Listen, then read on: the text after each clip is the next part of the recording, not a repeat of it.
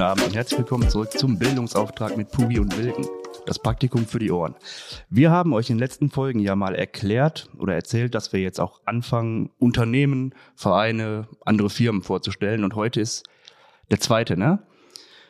Das Äh, ist die ja, zweite. ja, wir ja, hatten genau. Cloudcard Grading gehabt und jetzt sind wir hier mit der lieben Daniela. Möchtest du dich einmal vorstellen, wer bist du, was machst du und worüber reden wir heute? Ja, hallo, ich bin Daniela Flötgen, ich bin die Geschäftsführerin bei der AIDS-Hilfe in Essen. Also wir reden heute über HIV und AIDS und das, was AIDS-Hilfe ansonsten noch alles ausmacht. Sehr schön, freue ich mich. Das ist schön. Ähm, dann fangen wir doch direkt mal an. Ähm, was ist die AIDS-Hilfe? Also die AIDS-Hilfe ist ein eingetragener Verein, wir sind ein freier Träger, wir dürfen also sehr autonom agieren, das ist schön. Die AIDS-Hilfe hat sich irgendwann mal aus den Selbsthilfestrukturen entwickelt, ähm, in 1985 hier in Essen. Es gibt aber eben in der ganzen Bundesrepublik und auch auf der ganzen Welt gibt es Organisationen, Institutionen, die sich darum kümmern, ähm, Menschen mit HIV und deren Angehörige zu begleiten. Und auch bei uns war es so, dass es damals aus der Schwulenbewegung entstanden ist, so dass ähm, sich eigentlich erstmal Menschen, die direkt von HIV oder direkt ähm, mit Menschen mit HIV zu tun hatten, sich zusammengeschlossen haben. Damals war es halt noch viel Sterbebegleitung, ja. Und jetzt, fast 40 Jahre später, sieht es ein bisschen anders aus, ja. Okay. Ähm, ja, was ist denn dann quasi die Hauptaufgabe der AIDS-Hilfe? Wenn man das mal so kurz zusammenfasst. Ja, also immer noch kümmern wir uns um HIV-relevante Themen, so nennen wir das. Also es sind nicht nur Menschen mit HIV, aber eben Menschen in HIV-relevanten Lebenslagen. Das heißt, wir kümmern uns um, wir vor allem um schwule Männer ähm, mit Sternchen, ähm, aber eben äh, auch um die Dis Antidiskriminierungsarbeit für Lesben, Trans und Inter. Wir begleiten in der Beratung Menschen mit HIV. Wir kümmern uns um Hochprävalenzgruppen, nennt man das so förmlich streng. Das sind äh, Menschen aus ähm, Regionen, die eine hohe Prävalenz von HIV ähm, ähm, haben aus den anderen Ländern und ähm, Menschen, die zum Beispiel Drogen gebrauchen. Okay. Ähm, wie kann man denn quasi die Hilfe von der AIDS-Hilfe quasi dann bekommen, wenn man jetzt in, in so einer Situation ist? Also es ist so, dass wir hier kostenlos und anonym beraten. Das heißt, die Menschen können sich per Telefon, per E-Mail oder auch persönlich an uns wenden. Ähm, gerne natürlich nutzen wir immer einen persönlichen Kontakt, weil man natürlich über Sexualität oder eben auch äh, Substanzkonsum oder sonst was viel besser reden kann, äh, wenn man sich voreinander sitzt. Ähm, und ja, äh, aber auch die anderen Wege sind mittlerweile auch relativ häufig, gerade in Corona-Zeiten war Telefon doch auch ein sehr häufiges Kontaktmittel. Ja. Ja. Ähm, und äh, welche Berufsgruppen arbeiten hier dann quasi? Also was, was muss man quasi äh, gelernt haben, um bei der AIDS-Hilfe tätig zu sein? Also im Beratungskontext braucht man schon einen pädagogischen Hintergrund. Also wir haben nicht nur Sozialarbeiter, wir haben auch Diplompädagogen, wir haben auch Heilerziehungspfleger, ähm, wir können auch Pflegefachkräfte mittlerweile einstellen in einzelnen Bereichen. Aber ähm, natürlich haben wir auch unten, ähm, also unten, äh, keiner weiß, wie es hier aussieht. Wir haben, wir haben unter unserer Einrichtung oder im untersten Teil haben wir ein Café-Projekt, ähm, wo wir auch äh, Menschen, die schon lange nicht mehr gearbeitet haben, anleiten, wieder in die Arbeit reinzufinden. Und da haben wir eben auch Hauswirtschafter, die dann die Anleitung da unten übernehmen. Wir haben Hausmeister, wir haben eine Verwaltungsfachkraft. Also von daher, ähm, ja, kann man hier schon mit vielen Professionen bei uns sich auch einbringen. Sehr bunt gemischt. Das klingt Ja. schön. Super. Ähm, und ist es komplett ehrenamtlich oder wie finanziert sich quasi die AIDS-Hilfe? Nee, also wir haben diverse Kostenträger. Ähm, wir haben viele ehrenamtliche ähm, HelferInnen, die sich bei uns hier auch in den einzelnen Bereichen einsetzen. Aber wir, es ist schon sehr professionalisiert in den letzten 40 Jahren. Wir haben 40 Mitarbeitende, die auf den, in den unterschiedlichen Bereichen auch unterschiedliche Arbeit machen. Ähm, ungefähr äh, 27 ähm, pädagogische Kräfte und ansonsten Mhm. eben auch noch Reinigungspersonal etc., Verwaltungsfachkraft oder eben die Anleiter, wie gerade besprochen, ja. Aber schon 40 hauptamtliche Mitarbeitende. Hat sich schon ordentlich geändert dann, ne? Im Vergleich zu Gründung, da war es nur ehrenamtlich. Also ich oder? bin jetzt seit knapp 20 Jahren hier und ich war die siebte Kontaktperson. Also wir waren da zu siebt.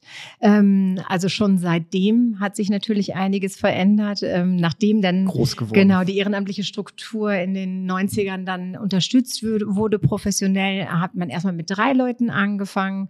Ähm, und sozusagen aus den 90ern bis dann 2004 ähm, sind dann erstmal sind, ist man sozusagen klein gewachsen und dann hat man aber gemerkt, das äh, Sozialsystem, also mit dem, äh, dass die Menschen mit HIV auch länger leben, entwickeln sich einfach auch andere Problemlagen und auch andere Bedürfnisse und Bedarfe und aus dem Grund haben wir dann eben auch immer wieder aufstocken müssen. Wie ist das denn allgemein mit ähm, Ehrenamtlern? Wenn ich jetzt mal gucke, ich bin ja bei der Mhm. Feuerwehr und zumindest seit der Abschaffung oder seit dem Aussetzen des, ähm, na, wie heißt das denn? Bundeswehr-Dingens Warte, hier. äh, hier FSJ und äh, Wehrdienst. Ah. Wehrdienst Ja, heißt das, genau. Wehrdienst, Ja, ja. ähm, kriegst du ja zumindest bei der Feuerwehr eine Ehrenamt kaum noch Leute.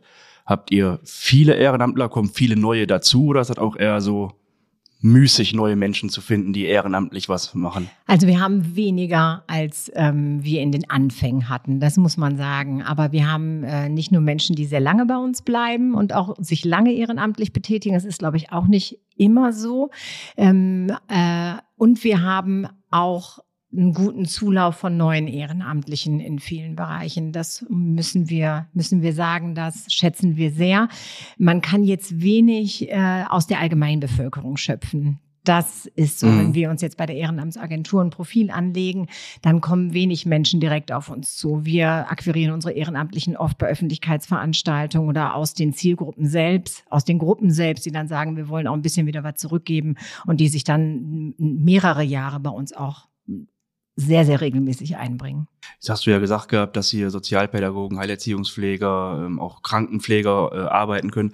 Was machen denn, also was können denn Ehrenamtler übernehmen? Welche Aufgabe haben die denn dann so? Das ist total unterschiedlich. Wir haben einen Ehrenamtler, der uns in der Verwaltung unterstützt. Wir haben Ehrenamtliche, die die Küche unterstützen. Andere unterstützen den Service, machen noch einzelne Gruppen. Wir haben ähm, natürlich ganz viele Ehrenamtliche in der HIV- und STI-Prävention. Die gehen sowohl mit in die äh, Schwulensaunen und begleiten da die Testangebote.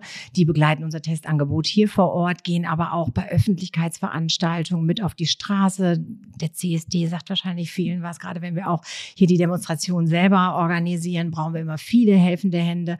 Und ähm, äh, da können wir nicht nur aus den übrigen Vereinen hier im Stadtgebiet schöpfen, sondern auch aus dem eigenen ehrenamtlichen Tool. Jetzt hast du gerade STIs Mhm. gesagt. Jetzt habe ich ja, muss man sagen, ich habe ja hier fünfeinhalb Jahre gearbeitet, aber ich glaube nicht jeder, der unser Zuhörer ist, äh, weiß, was STIs ja, sind. STIs, STIs ähm, sind sexuell übertragbare Krankheiten, Sexual Transmitter Diseases, so dass ähm, äh, und ja, das oder Infektion, Infections, ja. Okay, alles klar, Ähm, damit dann auch jeder versteht, der uns zuhört hier. Dann können wir auch direkt da reingrätschen. Ähm, was, Grätsch mal. Ja, ja, ich, ich grätsch rein. Den Unterschied zwischen HIV und AIDS erklären für unsere Zuhörer. Oh ja. Weil ich glaube, das ist ähm, auch so ein Thema, das ist so, ist ja beides das Gleiche. Ja, ja. Aber das ist ja definitiv nicht Nein, tatsächlich nicht.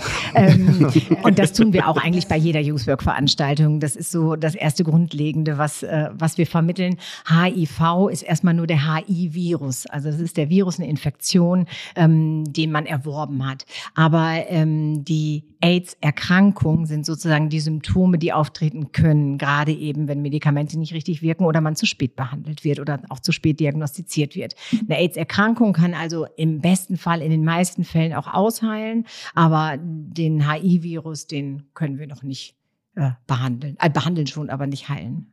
Mhm. Mhm.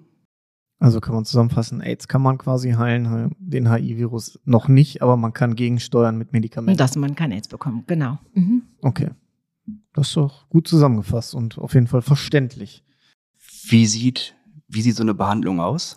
Ja, eine Behandlung ähm, ist eine Kombinationstherapie, sagt man so schön. Der setzt an mehreren ähm, Stellen der Helferzelle an, sodass der Virus gar nicht wirklich eindringen kann, sodass der Virus sich falsch reproduziert. Also der HI-Virus ist ja so gefährlich, weil er sich immer falsch reproduziert, aber leider so, dass er nur immun wird gegen die Medikation, aber ähm, äh, trotzdem noch lebensfähig bleibt. Und diese Medikamente helfen halt dabei, den so zu verfälschen in seiner Reproduktion, dass er sich eben nicht weiter vermehren kann.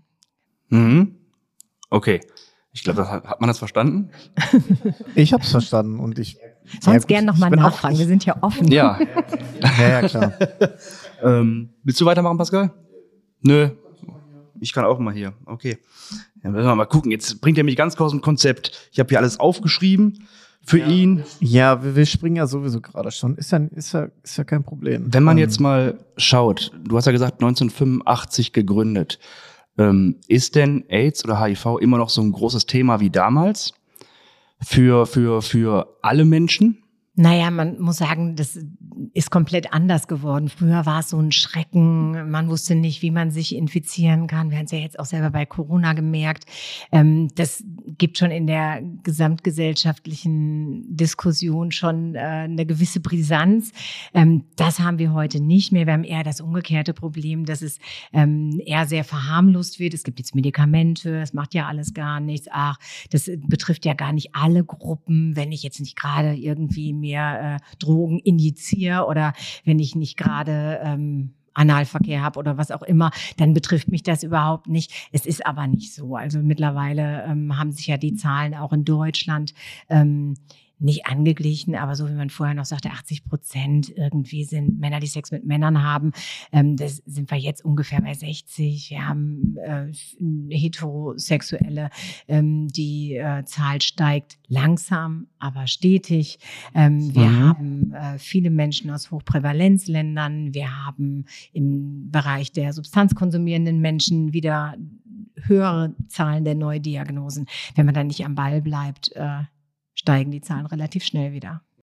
Ja, da, da können wir direkt mal die Frage hinterher schieben. Wie schnell man sich, wie schnell und einfach man sich quasi anstecken kann, weil das passt ja gerade an. Es, es gibt ja auch diese, diese Sachen so, äh, aus einer Tasse trinken mit einem mhm. Menschen, der HIV-positiv ja. ist oder AIDS hat, dann bist du sofort, ja, ja, hast dich sofort infiziert. Sofort krank, ja. Und ähm, dem ist ja denke ich mal nicht nein, so. Nein, tatsächlich nicht. Also äh, nicht nur, dass ich hier seit 20 Jahren arbeite, ohne für mich jemals ein Risiko entdeckt zu haben, ähm, ist es so, dass man, und ich habe auch mit Menschen aus einem Glas und einer Tasse getrunken, ähm, tatsächlich äh, ist es so, dass man eigentlich sogar zwei verschiedene Sachen mal betrachten muss. Also nicht jeder Mensch mit HIV ist überhaupt infektiös. Ist der in einer guten medikamentösen Behandlung, ist seine Viruslast unter der Nachweisgrenze, so nennt man das, also funktionieren die Medikamente oder nimmt sie regelmäßig, könnte man alles tun und sich nicht infizieren. Das ist schon mal Punkt eins. Deswegen sind wir ja auch so darauf bedacht, auch Menschen in eine gute medizinische Versorgung zu bekommen. Ähm, dann ist das andere, dass man sich eigentlich nur mit Blut oder mit Sperma oder anderen ähm, äh, ähm, Sekreten des, de, der Sexualorgane ähm, anstecken könnte. Weder Speichel noch irgendwie Nasensekrete oder auch äh, ähm, ähm, Tränenflüssigkeit sind irgendwie infektiös. Da ist gar nicht genug Viruslast vorhanden. Das heißt, ähm, wenn man natürlich erste Hilfe leistet, man weiß jetzt nicht, wen man vor sich hat, dann äh, sollte man immer mal Handschuhe benutzen, aber vor allem gar nicht wegen HIV, sondern Hepatitis C zum Beispiel ist viel ansteckender und ebenfalls ähm, nur schwer ausheilbar, ähm, so dass ähm, man definitiv äh, bei Blut und bei Sperma eine gewisse Vorsicht walten lassen sollte, wenn man die Menschen nicht kennt. Aber ähm, das bräuchte man nicht, äh, wenn man jemanden küssen will oder mit ihm zusammen isst oder arbeitet oder ähnliches im Alltag tut. Kriegst du ja noch viel solche Vorurteile mit? Existieren die noch so extrem? Ja, sogar auch immer häufiger. Also es ist natürlich, wir müssen ja sagen, auch dieser Rechtsruck macht natürlich auch nochmal ähm, eine gewisse Brisanz gesamtgesellschaftlich, was uns natürlich auch betrifft, was überhaupt ähm, äh, den Umgang mit unseren Zielgruppen angeht. Also äh, Diskriminierung von äh, Schwulen, Lesben, Transsexuellen, Intersexuellen ist ja an der Tagesordnung. Das merken wir immer wieder, wenn wir auf die Straße gehen. Und so merkt man das natürlich auch bei Menschen mit HIV. Die Schuldfrage ist immer eine ganz große große, wenn man mit Menschen spricht, ähm, dies, also die unseres Erachtens gar nicht äh, zu stellen gilt, weil wie viele Menschen erkranken in ihrem Leben an irgendwelchen Erkrankungen, stellt auch keiner die Schuldfrage. Ne? Ja. Ja, dann wird ja quasi Sündenbock genau. gesucht. Warum, wieso, weshalb? Genau. Ja, wie so oft. Ne? Das ist so. Hm. Ja, ja, ja, ja, klar. Ja, okay. Ähm, ich hatte mir jetzt noch eine Frage aufgeschrieben, aber die hast du ja quasi schon vorher beantwortet. Also wie sich die Arbeit der AIDS-Hilfe in den letzten äh, Jahren verändert hat hast du jetzt schon gesagt, ist einfach professioneller geworden. Ne? Da ist ja wahrscheinlich auch durch die, durch die Forschung einfach deutlich mehr Wissen entstanden, wie man mit dem Thema HIV und AIDS umgeht, wie, welche Präventionsmaßnahmen es gibt. Ähm, du sagtest aber Menschen, die ähm, positiv sind und oder und oder AIDS haben, da ist die Lebenserwartung jetzt deutlich gestiegen durch die Medikamente. Ja, das heißt aber doch auch, ähm, aber heißt das heißt auch, nimmt man die Medikamente, man ist unter der Nachweisgrenze, hat man dann keinerlei Symptome, keinerlei Einschränkungen. Ja, das muss man immer individuell betrachten. Deswegen ist es auch so wichtig, dass wir HIV-Spezialisten haben, nenne ich es mal so platt. Also Ärzte, die sich mit dem Thema auseinandergesetzt haben. Weil man muss mhm. immer wissen, an welchem Punkt hat man mit der Behandlung gestartet. Hat man sofort nach der Infektion ähm, mit der, also mit die Diagnose bekommen und auch sehr schnell gestartet, dann hat sich, man nennt es immer so ein Reservoir, nicht so aufgebaut. Das heißt, dann greifen die Medikamente gut, dann ist noch nicht viel Schaden im Körper angerichtet worden. Wenn aber man spät diagnostiziert ist. Das passiert ja Frauen ganz gerne mal. Da denkt man nicht drüber nach, dass die ja auch sexuelle Wesen sind und dass die vielleicht irgendwie auch was anderes haben könnten. Und die Ärzte doktern und doktern und dann kriegen die erst nach 10 bis 15 Jahren eine Krebsdiagnose. Und nach dieser Krebsdiagnose merkt man, irgendwie wird es immer noch nicht besser. Und dann kommt raus, ah, die, die war HIV assoziiert. Ähm, das heißt, die ähm, hatte eine Krebserkrankung wegen der HIV-Infektion, also ist dann schon im AIDS-Stadion. Und wenn man einmal im AIDS-Stadium ist, kann man zwar dieses AIDS-Stadium oft wieder heilen, aber dann sind hm, Dinge wie am Darm sind schon Schädigungen oder auch an anderen Organen können Schädigungen sein. Die können zwar dann gut behandelt werden, aber dann hat man immer diese schönen Cocktails, von denen so viele sprechen. Dann hat man eben ganz, ganz viele Medikamente, die man oft nehmen muss, weil einfach andere Erkrankungen dazu dazukommen. Ähm, was wollte ich denn jetzt gerade fragen? Ist das nicht, äh, wie, wie einfach kann man AIDS diagnostizieren oder HIV? Also HIV kann man total einfach diagnostizieren. Man hat die Möglichkeit eines Selbsttests, man hat die Möglichkeit von Schnelltests. Und im besten Fall ist es natürlich, man macht dann, muss man, wenn er reaktiv, also positiv wäre, sowieso nochmal machen, einen Labortest. Die auch ja. kann man hier in Essen kostenlos und anonym. In vielen anderen Gesundheitsämtern kann man das auch. Da kann man sozusagen erstmal für sich schauen, äh, was habe ich denn? Ähm, bin ich gut versichert und lohnt es sich jetzt, also wie schnell steige ich jetzt auch in die Behandlung ein und gehe zum Arzt? Ähm, und äh, ja, das, also die Diagnose ist einfach. Weil du jetzt gerade sagtest, dass viele Frauen erst nach 15 Jahren äh, erfahren, äh, dass, sie, dass sie positiv sind oder, oder AIDS haben. Wie kann das denn passieren?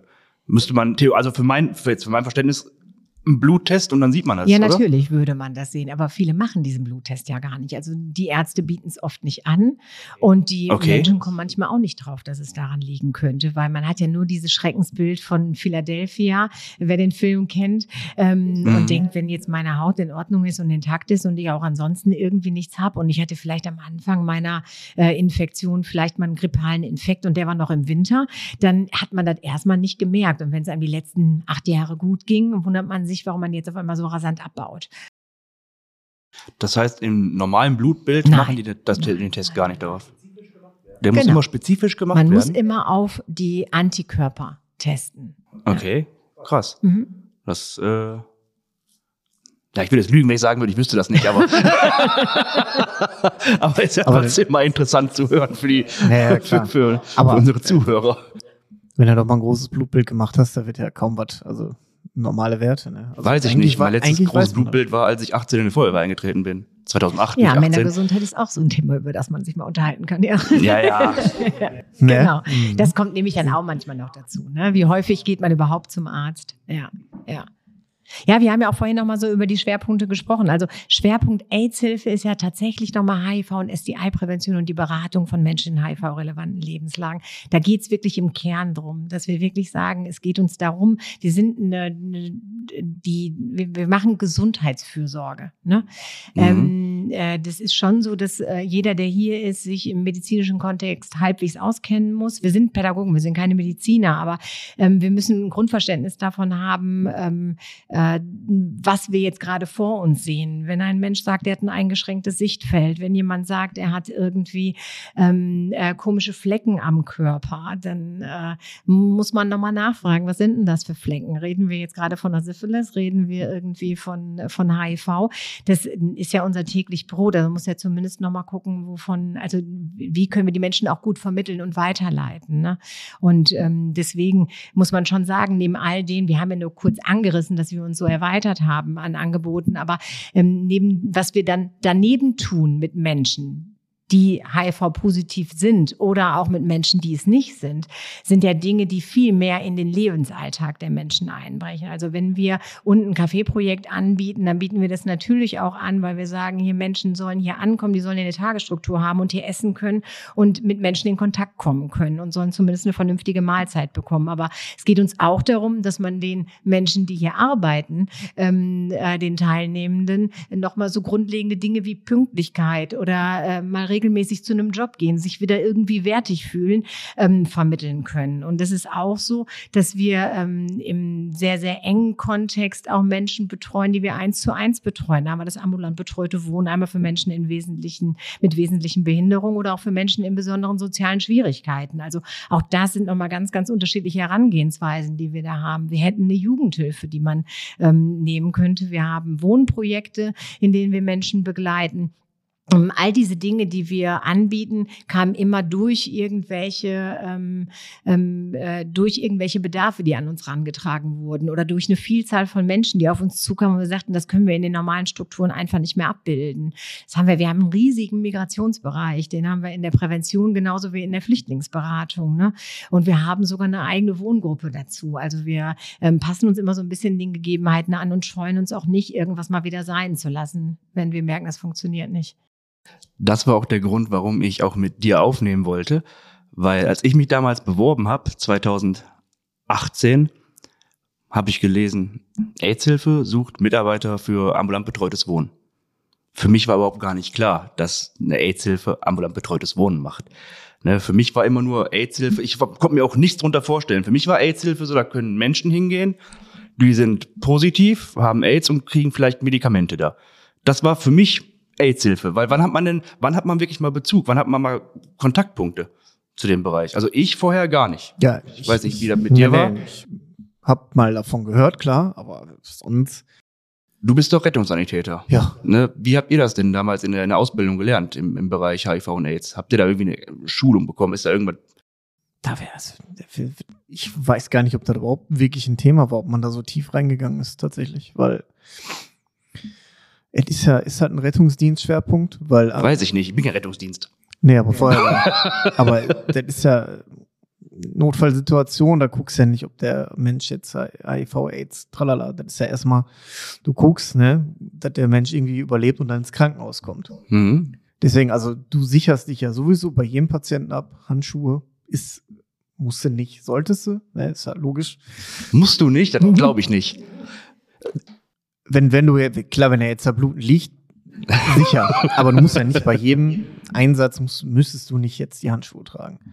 Wenn er jetzt so immer kein Sitz, ne, also, ne, ja, hat, okay. keine Ahnung, Brustschmerzen, ziehst du ja nicht automatisch Handschuhe an. Klar ist das, ne, sinnig, ne, hab ich immer gemacht. aber da gibt's auch noch Experten da draußen, die das natürlich nicht machen. Ja, okay. Äh, kann also, ich nicht empfehlen. Also immer Handschuhe äh, desinfizieren sowieso. Mundschutz mit äh, ein bisschen Minzöl drin, schadet auch nicht, weil es mal stinkt, dann kannst du einfach Mundschutz aufziehen. ja, ist, ist, äh, ist ein Profi-Tipp. Ein paar gute Tipps. Wie hat sich die nicht die Arbeit, sondern wir haben gestern auch noch mal eine Folge aufgenommen mit einem nicht Sozialarbeiter, sondern Sozialpädagogen. Sozialpädagogen, ja. Und da war meine Frage auch an ihn, wie viel soziale Arbeit steckt noch in der sozialen Arbeit neben der Dokumentation? Mhm. Also wie viel, wie viel ist jetzt Dokumentation geworden in den letzten 10, 20, ja, 30 Jahren? Also immens viel. Also ich selber bin ja auch Sozialpädagogin von Hause aus. Ich habe selbst auch eine systemische Beratung und war ja auch mal hier in der Beratungsstelle tätig, bevor ich dann in die Leitungsposition ging. Und es wird also nicht nur auf den Hierarchieebenen immer weniger, sondern jeder Sozialarbeiter hat ja auch in seiner Ausbildung viel Verwaltung gemacht. Früher habe ich mich gefragt, warum lerne ich das auch recht und so. Hier hat man relativ schnell gemerkt, wie viel man das braucht. Ähm, nicht nur, weil man Menschen auch genau in diesen Belangen unterstützen muss, sondern weil einfach nicht nur die Dokumentation, sondern auch die Verwendungsnachweise so immens. Die Bürokratie ist so gestiegen. Man muss eigentlich jeden Tag, jede Minute muss man in irgendeiner Form darlegen und eben auch manches macht ja Sinn, also dass man mal evaluiert, wo steht man jetzt gerade, wo stand man vor zehn Jahren. Das finde ich vollkommen legitim. Aber man muss wirklich jeden einzelnen Kontakt nicht nur erfassen, sondern auch nochmal schauen, wie alt war der denn jetzt? Ähm, hatte ich einen intensiven Kontakt, nicht so einen intensiven Kontakt? Hatte der Migrationshintergrund? War der männlich? War der weiblich? War der indivers? Also das ist schon äh, ähm, die Nachbereitung und die Vorbereitung bestimmter Aktionen sind wirklich enorm. Ja. Hältst du das für sinnvoll? Nein, also an vielen Stellen nicht. Ähm, ich denke, das geht vielen so. Ne? Also wir bürokratisieren uns wirklich an vielen Stellen äh, tot. Ähm, mhm. Es ist so, dass wir vieles sehr viel einfacher machen könnten. Ähm, bin auch froh, gerade wenn es so Projekte wie jetzt den Stärkungspakt letztes Jahr in Essen gab, dann merkt man ja auch, es geht. Ne? Also auf einmal kann man das mit weniger Bürokratie auch umsetzen.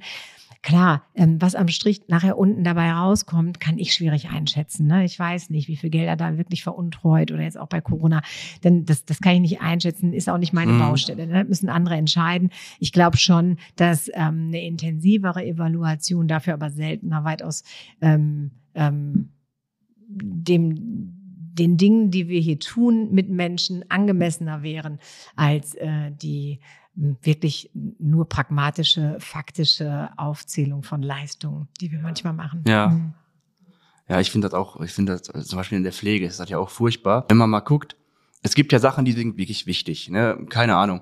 Ähm, ein Klient ist gestürzt oder ein Patient. Es ist unheimlich wichtig, da aufzuschreiben, um zu gucken, der kann ja erstmal nichts haben, aber in zwei Wochen hat er so ein Ei am der Schulter und dann weiß, okay, der ist gestürzt, vielleicht ja, ne, hin und her. Aber wenn du jetzt dokumentierst, ob der sich rasiert hat oder ob du ihn rasiert hast oder nicht, boah, und dann machst du das nicht und dann ist halt ein Pflegefehler und dann kannst du nur Abmahnung für kriegen. Da denke ich mir so, boah, weiß ich nicht, ob das auch noch Selbstbestimmung ist. Was ist denn, wenn er zu mir sagt, nicht, bald keinen Bock heute auf Rasieren? Ich ne? hätte gern wieder einen Bart. Ja, ja, dann musst du aber wieder aus, dem, aus dieser Dokumentation. Das darf man. Ein Mensch darf ja einen Bart haben, auch, auch äh, ein Patient.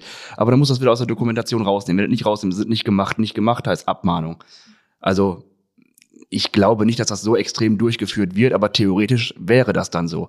Und ähm, guck dir mal die ganzen Pfleger an. Die machen die Station schnell fertig, damit die acht Stunden am PC sitzen dürfen und dann abtippen dürfen, ja, rasiert, ja, Stuhlgang, wie viel, wie hoch, wie sieht er aus, Förmchen gebildet. Du musst ja jeden, jeden Mist musst du ja dokumentieren. Das, das ist ja furchtbar. Und warum ist das so? Wegen Geld. Ja. Das ist alles nur, alles, alles wegen, nur wegen Geld. Immer wegen Geld. Das ist irgendwie immer häufiger ein Thema bei uns, ne? Ja, ja, weil es überall hm, einfach Thema ist, ne? Das ist überall Thema. Überall. Also egal, wir, wir swappen ja wirklich die Berufe hin und her und egal wo, es geht irgendwie, wird alles schlechter, weil wegen Geld. Ja, schlechter weiß ich nicht. Ich glaube komplizierter oder, oder ja, mehr, mehr un Arbeit. Unnötiger. Aber die Frage ist ja auch, wenn du jetzt der Geldgebende bist, willst du ja auch wissen, wofür du das Geld ausgegeben hast. Ja, aber gucken sich die Geldgebenden halt alles an. Das weiß ich nicht. Kannst du das sagen? Gucken sich die Geldgeber naja, alles an? Ja, ich glaube, es gibt, es gibt viele Menschen, die im Controlling eingestellt sind. Das glaube ich schon. Ich glaube nur wirklich, dass dann auch bei den Inhalten Stopp gemacht wird, sondern man guckt sich eben genau das Faktische an. Das, was ich gerade meinte, was man wirklich auch vielleicht dann äh, alle paar Jahre wiederholen sollte. Aber ähm, messbar sind ja ganz oft soziale Arbeit nicht. Also gerade, wir reden ja im ambulant betreuten Wohnen seit Jahren jetzt davon, wie kann man äh, Wirkung, Wirksamkeit, wie kann man das Ganze gut bemessen, so dass es auch individuell für jeden auch äh, zugänglich wäre, weil man muss ja auch sagen, selbst eine, eine Stabilisierung bestimmter Situationen kann ja trotzdem Erfolg sein, wenn es sich nicht verschlimmert hat. Aber all diese Dinge sind halt wirklich äh, schwierig nachvollziehbar. Da ist nachvollziehbarer, wie oft war ich da und was habe ich genau mit dem gemacht, wenn ich das in bestimmte Kategorien einordne. Und deswegen glaube ich, wird das an vielen Stellen auch so gemacht. Ich sage, ich heißt das nicht gut, aber irgendwie muss man eben eine messbare Größe haben. Smarte Ziele lernt jeder von uns. Ich glaube wahrscheinlich auch in mhm. jedem Beruf mittlerweile. Das ist, äh, ähm, es, es ist nicht schön, aber irgendwie muss man ja auch etwas bemessen können oder nachweisen können. Ne? Wie finanziert sich eine, eine AIDS-Hilfe? Sehr unterschiedlich. Also eine AIDS-Hilfe ist wirklich nicht wie die andere. Wir sind ja ähm, in NRW sehr gut bedient mit AIDS-Hilfen, das muss man sagen. Ähm, in anderen Bundesländern gibt es weitaus weniger. Manche Bundesländer kommen mit ein oder zwei aus, äh, AIDS-Hilfen aus. Also die leben nur von ihrem Dachverband und machen dann die ganze Arbeit für, also ne, das existiert tatsächlich gerade in kleineren Bundesländern. Andere ähm, werden auch von anderen Initiativen noch unterstützt. Aber wir in, ähm, in NRW haben wirklich das große Glück, dass es zum einen eine kommunalisierte Landesfinanzierung gibt für viele, viele Standorte hier in Essen. Es gibt aber eben gerade in ländlichen Regionen nur diese kommunalisierte Landesförderung, in der man eben HIV und STI-Prävention macht und noch Youth Work. Und ähm, wo dann es ein bis anderthalb Personen gibt, die all das tun, von dem wir gerade gesprochen haben, die jeden Menschen einzeln in Empfang nehmen, die die Abrechnung machen müssen, die in die Schulen gehen, die Öffentlichkeitsarbeit machen und die halt gucken müssen, wo sie ihre Ressourcen am besten verwenden und eben auch Ehrenamtliche anleiten, die sie dann hoffentlich ganz gut dabei unterstützen. Wir selber sind ja eine ziemlich große AIDS-Hilfe. Neben Düsseldorf, Dortmund, Köln ähm, äh, sind wir eine der größeren, in denen wir auch als einziges jetzt wirklich eine Person wie mich, also eine Geschäftsführung haben, die das Ganze auch leitet, ähm, weil es auch so viel Personal da gibt. Und wir haben ja unsere Schwerpunkte schon in der HIV- und STI-Prävention. Wir haben ähm, einen großen Kostenträger mit der Stadt Essen. Wir haben einen großen Kostenträger mit dem Land über zielgruppenspezifische Präventionsmittel. Und ähm, wir haben natürlich auch immer einzelne Projekte laufen, weil neben dem, dass wir Menschen versorgen, äh, haben wir uns ja auch auf die Fahne geschrieben, Forsch Forschung und Wissenschaft zu betreiben. Und das tun wir eben auch immer wieder mit einzelnen Projekten. Das ist schon viel, ne? Das ist eine Menge, ja. ja. Natürlich, also ich habe den anderen großen vergessen. Das ist natürlich der Landschaftsverband Rheinland, also der Eingliederungshilfe und Sozialhilfeträger, der ähm, äh, die beiden ambulant betreuten Wohnen ja auch ähm, finanziert ne, und prüft. Ja. Das heißt, beim, beim ambulant betreuten Wohnen ist es ja dann so, du machst x Stunden mit Person XY, reichst diese Stunden dann ein und kriegst das Geld dann wieder, richtig? Ja, genau. Das heißt, ja. man muss immer in Vorkasse gehen. Mhm. Ähm, bei den Menschen mit besonderen sozialen Schwierigkeiten ist das so. Ja. Da rechnest du erst im Nachhinein ab. Beim Menschen in, mit wesentlicher Behinderung ist es so, dass es einen Hilfeplan gibt. Daraufhin wird eine Abschlagszahlung geleistet monatlich und da rechnet man dann erst nach einem Jahr ab. Mhm. Spitzabrechnung halt. Dann zu gucken, wie viele wurde dann tatsächlich geleistet und dann muss man entweder rückzahlen oder bekommt noch. Aber das ist ja auch dann echt gefährlich, wenn irgendwie mal ein Plan nicht hinhaut, ne? Oder wenn Absolut. da irgendwas abgelehnt wird, was man aber schon, ich sage jetzt mal keine Ahnung, ein halbes Jahr gemacht hat, weil aufgrund der Bürokratie hat sich das verzogen. Mhm dann hat man theoretisch Pech und hat man für ein halbes Jahr umsonst gearbeitet. Absolut, ja. Das haben wir ja auch sehr regelmäßig, das muss man ja sagen. Also nicht regelmäßig, dass Sachen abgelehnt werden, aber dass man sehr, sehr weit in Vorleistung gehen muss, dass wir auch Dinge durchkämpfen, weil wir glauben, dass die Menschen das auch benötigen und dann äh, das Risiko eingehen, zu sagen, wir gehen jetzt in Widerspruch, wir warten ab, ob die Ablehnung sich noch ergibt und betreuen dann weiter. Ab irgendeinem Punkt sagen wir dann, wir müssen jetzt mal eine Pause machen, wir machen es vielleicht über die Beratungsstelle weiter und können das vielleicht so ein bisschen auffangen. Aber ähm, in der Regel geht es uns ja darum, den Menschen zu helfen. Also wir haben ja hier einen Auftrag, den wir für uns und für den Menschen haben, der zu uns kommt. Und gerade im ambulant betreuten Wohnen geht es auch weit über Menschen in HIV-Relevanz hinaus. Und dennoch sind die Menschen bei uns angekommen und brauchen Hilfe. In der Regel kommt keiner und verlangt nach Hilfe, der es nicht nötig hat, weil es ja auch zusätzliche Termine sind, weil es äh, zusätzliche Kraftressourcen kostet, sich äh, Hilfe zu holen. Und ähm, äh, also wir schauen natürlich auch in einem Erstverfahren, ob wir glauben, die Hilfe ist angemessen oder nicht. Und dann sind wir auch davon überzeugt, dass wir diese Hilfe jetzt auch anbieten müssen. Ja, aber trotzdem muss er Geld dafür kriegen. Das ist ja schwierig, die Mitarbeiter zu bezahlen, die das machen. Ne? Ja, aber deswegen sage ich ja, also wenn man im Vorhinein wieder eine weitere Prüfung, nämlich so ein Erstgespräch mit reinnimmt, wo man dann bestimmte Dinge miteinander abklopft, dann, ähm, also wir haben ja wenige, die wirklich abgelehnt werden, mhm. nicht wenigstens im Widerspruch dann nochmal bewilligt werden. Das muss man ja schon sagen. Das heißt, glaube ich, mit einem, mit einem guten System, guten Mitarbeitenden, und das haben wir, glaube ich, beides, da ähm, funktioniert das ganz gut.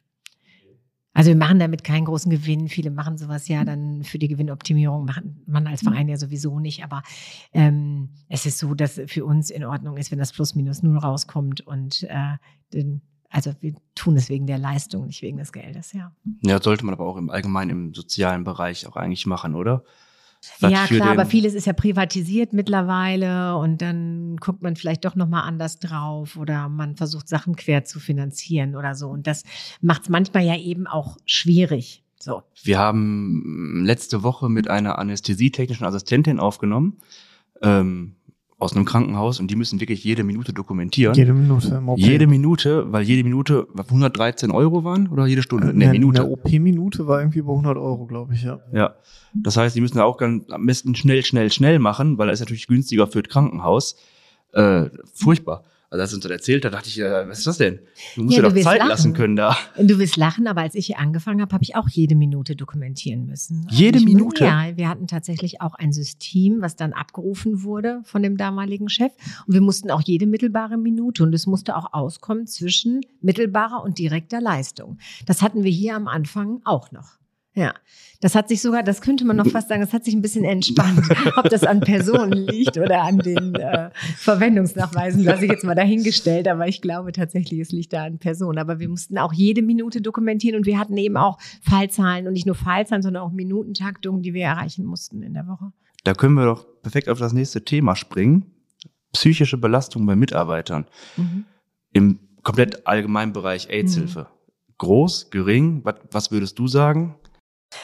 Also ich glaube, dass es unterschiedlich ist. Also ich glaube, generell ist die psychische Belastung von vielen Menschen im Arbeitsalltag sehr, sehr hoch und das auch bei uns. Das kann man gar nicht sagen, gerade im sozialen Bereich. Man wird wirklich mit vielen, vielen Problemen anderer Menschen konfrontiert und muss immer wieder auch sich auf sich selbst besinnen, muss eine gute Work-Life-Balance mitbringen. Man muss dafür gemacht sein, das muss man einfach so sagen, für den Bereich, also für jeden Bereich in der sozialen Arbeit.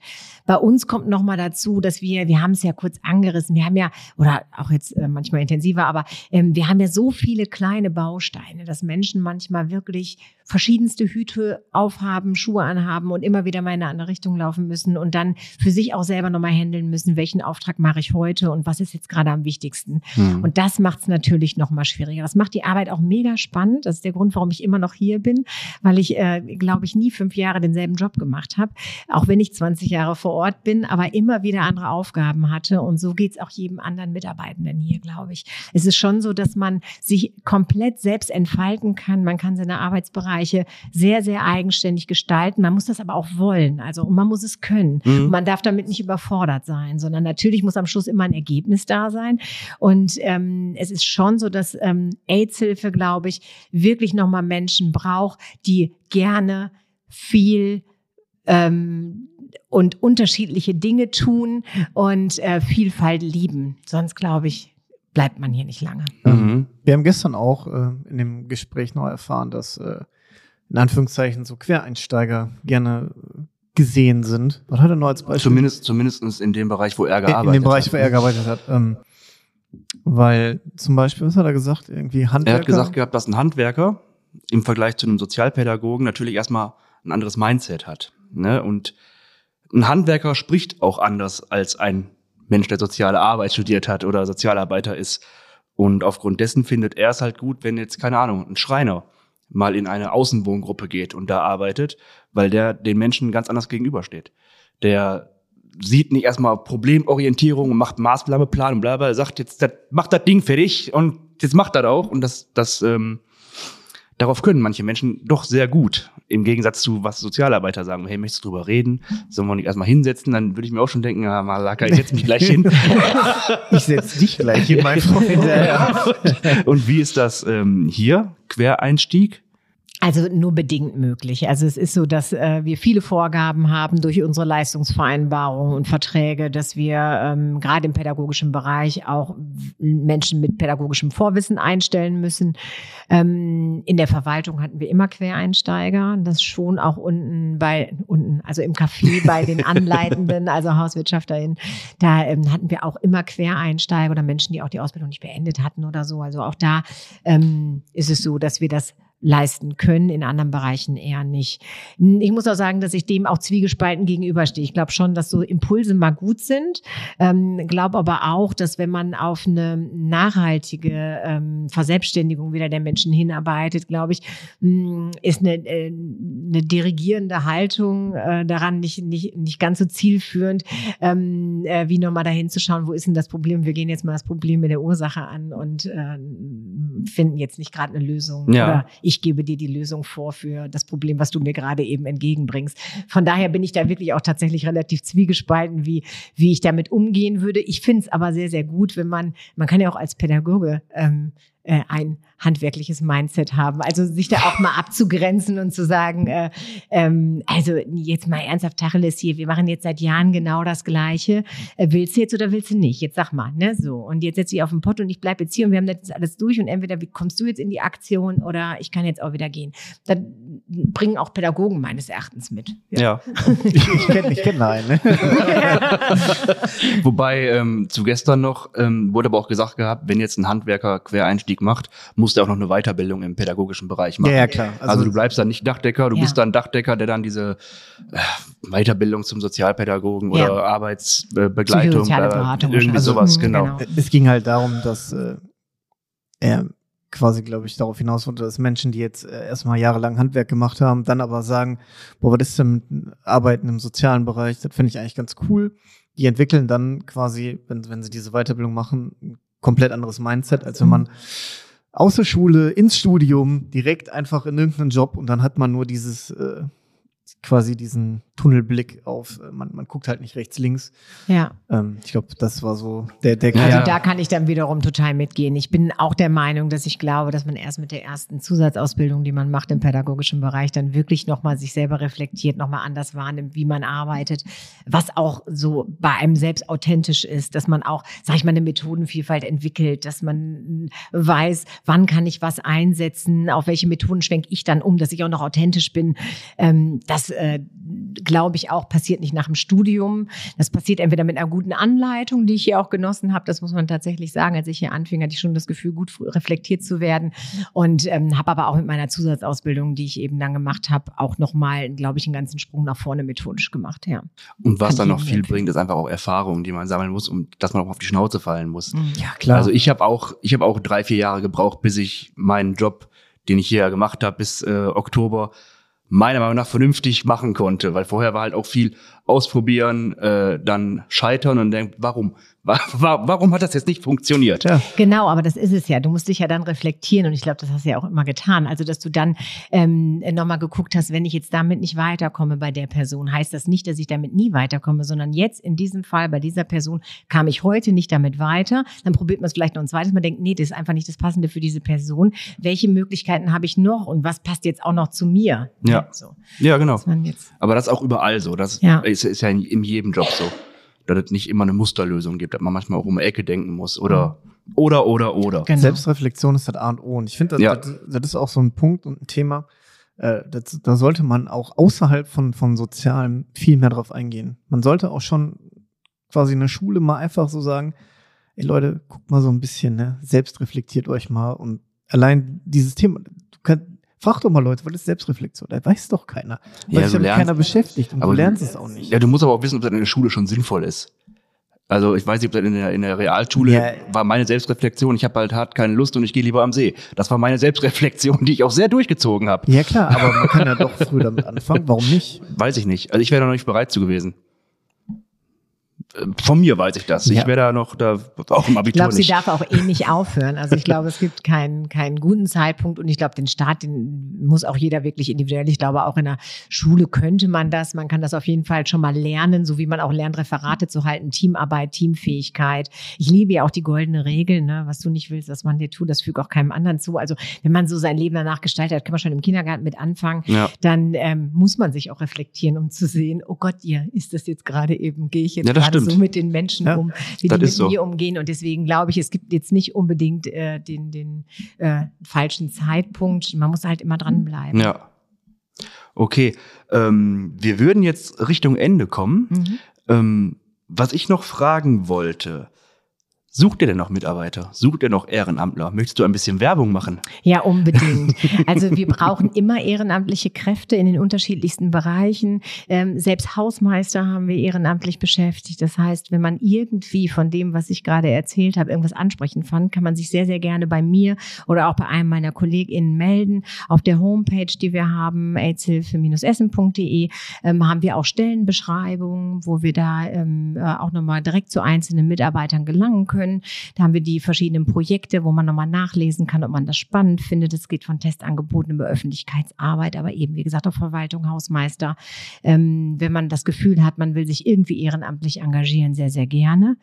Wir sind gerade eben in der optimalen Position, dass wir gerade eben alle Stellen besetzt haben, aber Aber. aber das äh, Rad dreht sich immer wieder neu. Wie gesagt, es ist so, dass ähm, es eine hohe Fluktuation gibt ähm, im sozialen Bereich generell, im ambulant betreuten Wohnen. Das ist auch wirklich so ein Feld, das kann man super zum Einstieg nutzen, aber irgendwann ähm, wächst man da raus. Irgendwann ähm, hält man das nicht mehr aus. Das erlebt man in der Pflege ja auch. Das ähm, bedarf einfach irgendwann eines Tapetenwechsels. Da suchen wir sehr, sehr regelmäßig neue Mitarbeitende. Gerade im ambulant betreuten Wohnen kann man sich immer mal gerne initiativ bewerben. Das funktioniert sehr gut.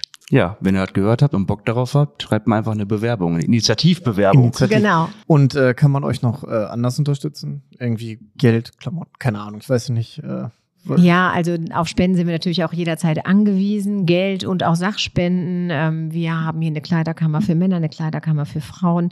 Gerade jetzt im Winter geben wir auch oft Schlafsäcke, Rucksäcke, ähm, Isomatten, all diese Dinge raus. Die sollten natürlich noch so sein, dass man die auch weitergeben kann. Aber ähm, auch solche Sachen nehmen wir immer sehr, sehr gerne. Auch Trinkflaschen etc., wenn die noch nutzbar sind, sind auf jeden Fall möglich. Und natürlich, jeder Verein lebt von einer großen Mitgliedschaft. Das heißt, ähm, wenn man das Gefühl hat, das ist genau das, wo ich mich auch in irgendeiner Form engagieren oder zumindest so positionieren will, dann kann man auch sehr, sehr gerne bei uns Mitglied werden. Auch das gibt es bei uns auf der Homepage, gibt es den Mitgliedsantrag. Ähm, gerne mit mir vorher Kontakt aufnehmen. Ich kenne immer gern die Menschen, die uns unterstützen. Das heißt, äh, ja, immer her damit. Mhm. Wir würden einfach äh, unter den Show Notes die ganzen Links reinpacken mhm. von der Homepage, von, ja. von der Instagram-Seite, glaube ich auch. Ja, Facebook, Facebook auch. Facebook mhm. auch. Würden wir alles in die Show Notes genau. packen. Ja. Und äh, ja, dann war's das schon mit der Folge. Dann danke ich dir erstmal, dass du die Zeit genommen hast, mit uns aufzunehmen. Sehr gerne. Ähm, noch einmal für die Zuhörer, wenn ihr Bock habt, euren Beruf oder euer Unternehmen mal vorzustellen, dann schreibt uns gerne bei pugi und wilken.web.de oder auf der, ne, Facebook nicht. Ähm, ja, doch, Facebook geht auch. Ach, ach geht wieder, ne? Stimmt. Ja, geht. Ja. Wir hatten einen kleinen Disput mit Facebook, mit Anwalt und so. Klein. Klein. Ähm, oder bei Instagram, ähm, der Bildungsauftrag mit Pugi und Wilken. Schreibt uns einfach ähm, und dann gucken wir mal, ob wir uns zusammensetzen oder ob wir online aufnehmen oder wie wir das dann gestalten werden. Okay, Dankeschön nochmal. Sehr gerne. Ähm, möchtest du zum Abschluss noch irgendwas sagen? Oder hast du alles gesagt? Äh, ich glaube, ich habe wirklich sehr, sehr viel gesagt. Ähm, was mir wichtig ist und immer wichtig bleiben wird, ist, dass ich schon wirklich an alle Menschen appellieren will, dass sie miteinander gut umgehen, egal ähm, äh, aus welchen gesellschaftlichen Schichten sie kommen und äh, wie auch die persönliche Vielfalt und Lebenswirklichkeit von ihnen aussieht. Das würde ich natürlich ganz gerne auch von euren Zuschauern oder mit euren Zuschauern zusammen gerne Zuhörern. erreichen. Zuhörern, Entschuldigung, Zuhörern erreichen, genau. Okay, super. Ja, dann ähm, verabschiede ich mich. Die Folge kommt, glaube ich, auch erst in vier Wochen raus, ne? Äh, Drei korrekt. Wochen. Vier Wochen. In vier Wochen kommt die Folge erst raus, aber ich schicke dann, ich schicke dir dann einen Link. Okay, ich verabschiede mich und äh, ja, wünsche euch noch einen schönen Sonntag und ja, dann bis äh, bis dann. bis dann, ja, äh, von mir auch. Danke für deine Zeit. Äh, war spannend. Ich wusste ja gar nichts. Ich äh, bin ja hier komplett äh, äh, neu. Und äh, nee, schön. Und äh, an alle anderen, ne? liken, teilen und so weiter. Daumen hoch. Empfehlt uns weiter und schreibt uns, wenn ihr Bock habt, mal mit uns zu quatschen. Und in diesem Sinne, tschüss. Tschüss.